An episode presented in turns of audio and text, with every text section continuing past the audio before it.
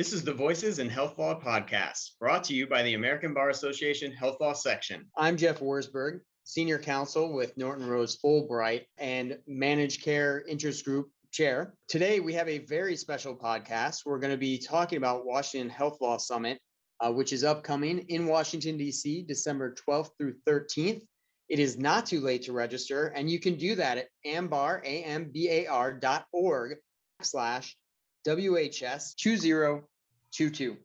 So today we are so lucky to have Joyce Hall. Many of you may remember her as our former leader, former chair of the health law section, and she will be participating in the Washington Health Law Summit. A great, great session entitled Telemedicine in 2022 and Beyond What to Expect on Policies and Payments. So, welcome, Joyce, and thank you so much for joining us. Thank you. It's great to be here.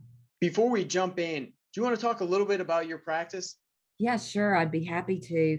I try to stay on the business side of healthcare, which includes both formation of healthcare entities, uh, mergers and acquisitions, it includes financing for healthcare activities, both representing the lenders in that and also the healthcare entities. I represent a lot of physicians and physician groups, both with expansions, bringing on new physicians, adding additional services and they're contracting with healthcare facilities. And what I really love is when when it crosses with public finance and we end up with a, a nice bond issue that involves a healthcare facility that's expanding, especially in, in my state of Mississippi. We love to see expansions of healthcare services to our to our population so it also touches my practice also touches on the on the regulatory side as well helping those healthcare entities navigate the extensive regulatory framework we have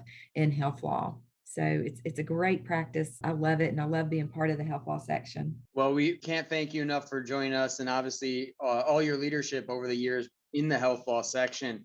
And I'm really, really looking forward to your presentation at at the summit. And before we kind of jump into the nuts and bolts and what you're going to be talking about at the Washington Health Law Summit, let's talk about the conference itself. I know it, really is my favorite conference that we put on. What do you enjoy most about Washington Health Law Summit. Yeah, I agree with you, Jeff. It is my favorite one as well. I always love EMI and I like Physician Legal Issues Conference, but I love Washington Health Law Summit. Number one, I love being in DC in December because it's so festive and there's all kinds of things around the holidays that are happening in our capital with that I love to see. I love to be there where if I need to reach out to our own Mississippi delegation, I can do that during that time. But more importantly than that, it's just great because with this being a policy conference, we're so close to uh, the regulators. And it's really nice when the regulators can be at the conference. And not only can we hear their perspective on the late breaking health law issues that are facing our clients, but they can also hear from us and we've had this great opportunity, um, especially with the OIG, where they've invited that and they want to hear from us and things that are concerning to us about their processes, issues that we're dealing with with our clients every day. And it helps to put them in the real world and it's just always been a very congenial conference where the private sector and the public sector get to meet and talk policy, which I think is unique for this conference and very helpful in my practice. Yeah, I couldn't agree more. It, it might be the holidays and everyone's always in the holiday spirit and excited to be there, but it really is just an incredibly warm conference, and the content is always interesting, especially if you're interested in in policy and what's going on in, in DC. And I think this year will will be no different when you look at the agenda for December 12th and, and 13th. So with that, I do want to ask you a little bit about your presentation, Telemedicine in 2022 and Beyond, what to expect on policies and payments.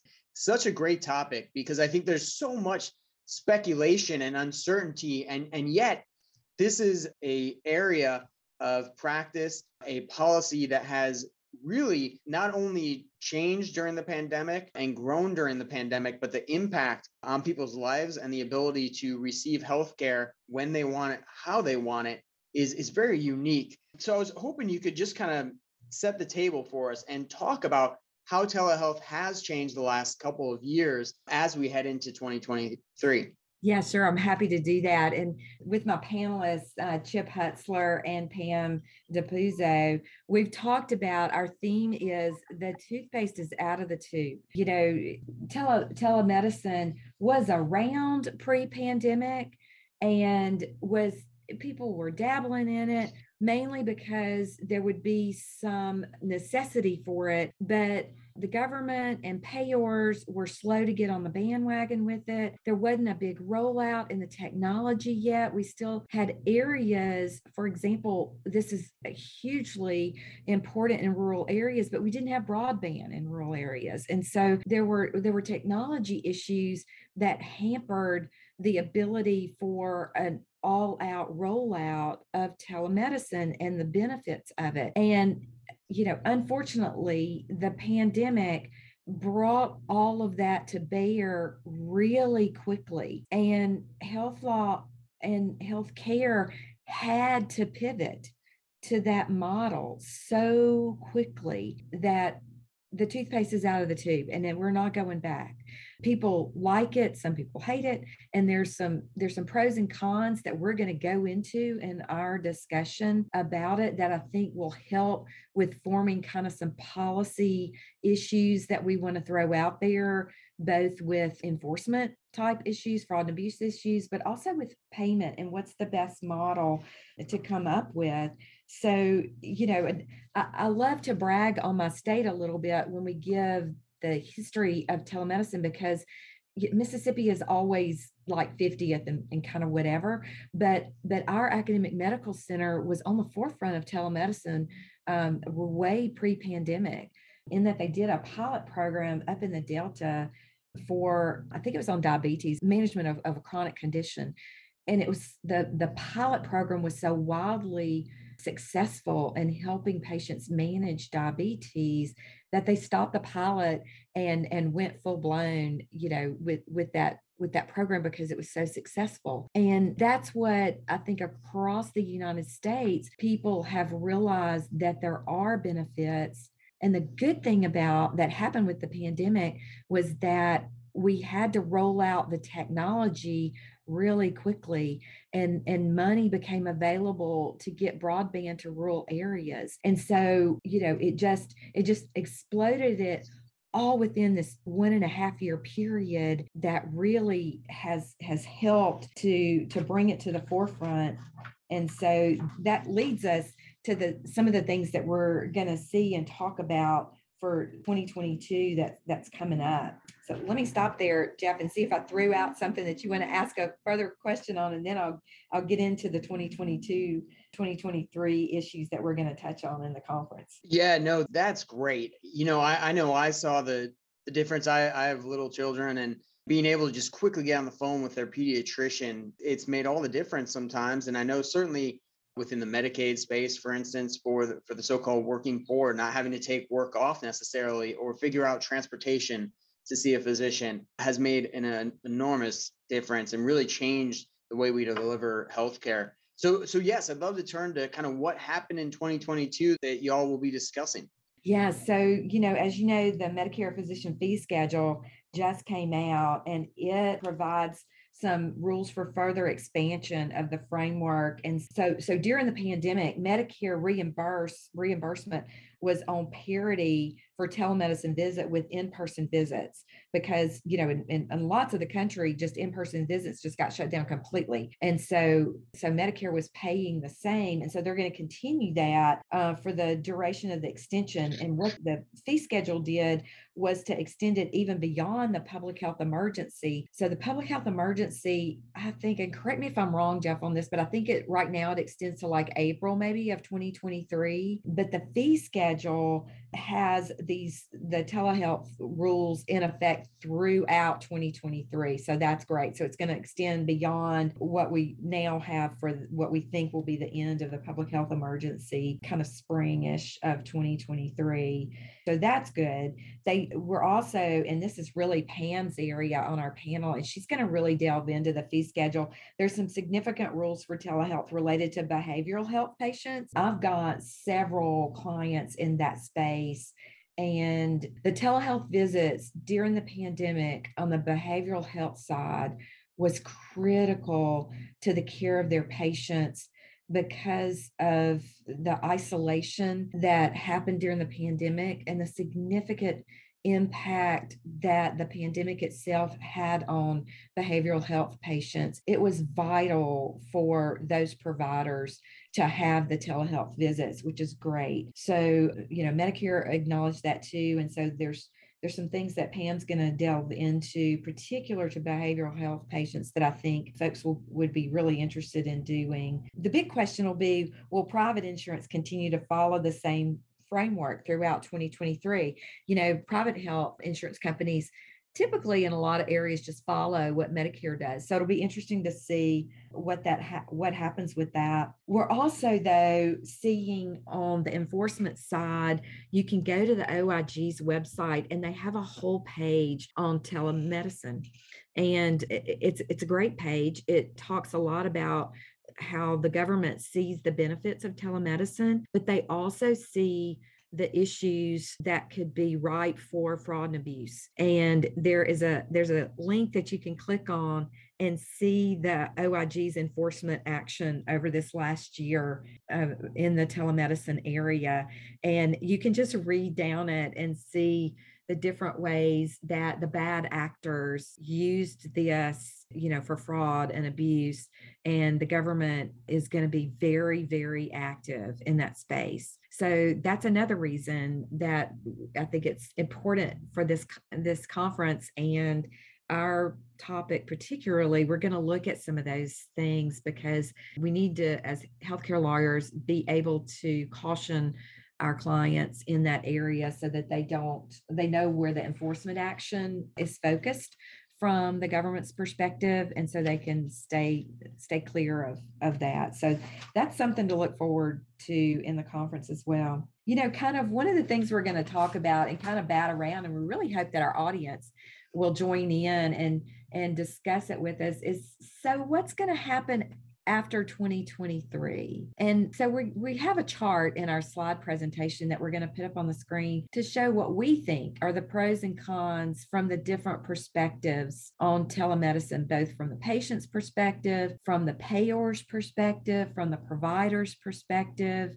And I think it'll be a really good discussion that we hope the audience will get involved in as we, as healthcare lawyers, look at what we think and what we would hope would be the policy considerations to come out of telemedicine in the future and how it can improve healthcare and potentially what the payment model ought to be. Should it be based on encounters? Should it be based on visits? Should it be based on outcomes? Is there a place for telemedicine in value based care? And so that's going to be the, the focus of our discussion about the policy issues for telemedicine. Well, it sounds fascinating. And certainly you've got a lot of ground to cover during, during the limited time for your presentation. So I'm, I'm excited to hear it. Final question here. And you kind of touched on this, this a little bit. And yes, the, the public health emergency, the Biden administration did not give the 60 days notice. So looks like it'll be extended through April. Uh, and it may feel like it's in perpetuity, but it is going to end at some point. And kind of between that that delta between what you were just discussing in 2023, but also the end of the public health emergency, whenever that may be, what sort of disruptions should we be thinking about? What might be the outcome after the public health emergency that people should be keeping an eye towards? Well, it could be that payers will stop paying for telemedicine visits.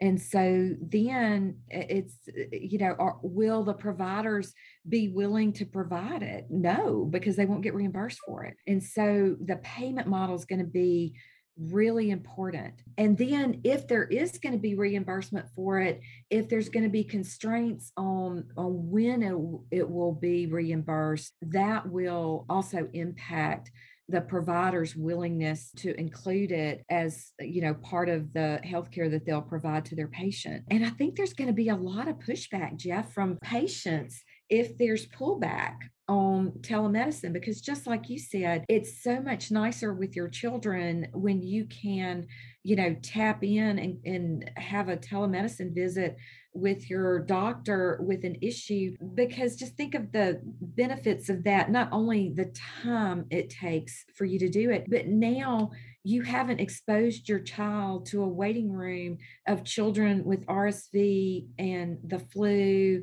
and any number of other uh, issues that we're seeing going around the country right now that are that are um, maybe even more concerned than COVID for children right now. And so, you know, when you can pop in and have a telemedicine visit and you haven't exposed your child, or the same with an elderly patient, you haven't exposed them to something, there's going to be a lot of pushback from patients if there's major pullback from the payors, whether it's government payors or private insurers on paying for telemedicine visits. It would be certainly disruptive if if private payers do stop or change the way in which they're they're paying for telemedicine. So uh, a lot to be following in the the coming weeks and months, and I really really look forward to your presentation at at the Washington Health Law Summit, and can't thank you enough for taking the time today to be with us, talk about your presentation, share some of your thoughts. We're, we're very lucky to have you, as well as Chip and, and Pam, really a, a panel of heavy hitters at Washington Health Law Summit. And for those of you listening who are thinking, gosh, I can't believe I haven't signed up yet, again, it's ambar.org slash WHS 2022. So Joyce, thank you again. And, and I look forward to seeing you here in a couple weeks in Washington, D.C. Great. Thank you. It's my pleasure to be with you. The Health Law section would like to thank our premier sponsors for making today's podcast possible. Five star premier sponsor AAA, four star premier sponsors BRG and VMG Health, and three star premier sponsors Pinnacle Health. Now back to the program.